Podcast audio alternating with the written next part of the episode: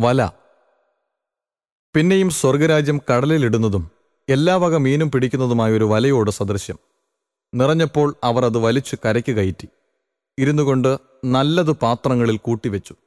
ചീത്ത എറിഞ്ഞുകളഞ്ഞു അങ്ങനെ തന്നെ ലോകാവസാനത്തിൽ സംഭവിക്കും. ദൂതന്മാർ പുറപ്പെട്ട് നീതിമാന്മാരുടെ ഇടയിൽ നിന്ന് ദുഷ്ടന്മാരെ വേർതിരിച്ച് തീച്ചൂളയിൽ ഇട്ടുകളയും. അവിടെ കരച്ചിലും പല്ലുകടിയും ഉണ്ടാകും. വല ഇറക്കുക എന്നത് സുവിശേഷം പ്രസംഗിക്കുന്നതിനെ സൂചിപ്പിക്കുന്നു. നല്ലതും തീയതുമായ ആളുകളെ അത് സഭയിലേക്ക് കൊണ്ടുവരുന്നു. സുവിശേഷ ദൗത്യം പൂർത്തീകരിച്ചു കഴിയുമ്പോൾ ന്യായവിധിയിൽ വേർതിരിപ്പിൻ വേലയും പൂർത്തിയാകും.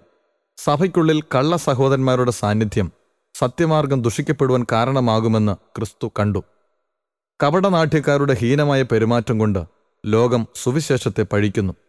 ക്രിസ്തുവിന്റെ നാമം ധരിച്ചിരുന്നവർ അവന്റെ ആത്മാവിനാൽ നിയന്ത്രിക്കപ്പെടാതിരിക്കുമ്പോൾ ക്രിസ്ത്യാനികൾക്ക് പോലും ഇടർച്ചയുണ്ടാകുന്നു ഈ പാപികൾ സഭയ്ക്കുള്ളിൽ തുടരുന്നത് കാണുമ്പോൾ ദൈവം അവരുടെ പാപങ്ങളെ കാര്യമാക്കുന്നില്ല എന്നുള്ള അപകടകരമായ ചിന്ത മനുഷ്യർക്കുണ്ടാകുന്നു.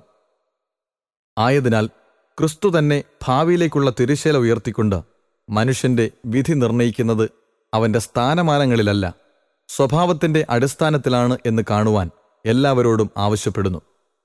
കളയുടെയും വലയുടെയും ഉപമ നമ്മെ വ്യക്തമായി പഠിപ്പിക്കുന്നത് ദുഷ്ടന്മാരെല്ലാം ദൈവത്തെങ്കിലേക്ക് മടങ്ങിവരുന്ന ഒരു സമയം ഉണ്ടാകയില്ല എന്നാണ്. കോതമ്പും കളയും കൊയ്ത്തോളം വളരുന്നു.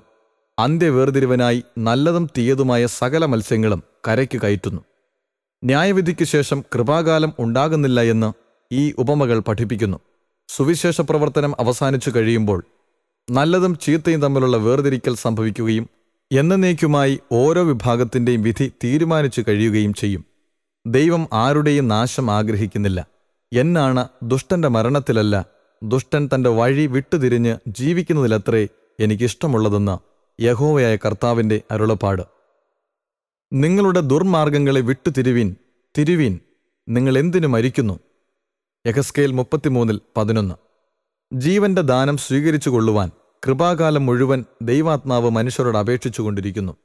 ആ അഭ്യർത്ഥന നിരസിച്ചവർ മാത്രമാണ് നാശത്തിൽ പതിച്ചു പോകുന്നത്. പ്രപഞ്ചത്തിൽ നാശം വിതച്ച തിന്മയായ പാപത്തെ നശിപ്പിക്കേണ്ടതാണെന്ന് ദൈവം പ്രഖ്യാപിച്ചു കഴിഞ്ഞിരിക്കുന്നു. പാപത്തോട് ചേർന്ന് നിൽക്കുന്നവരും അതിൽ നശിച്ചു പോകും.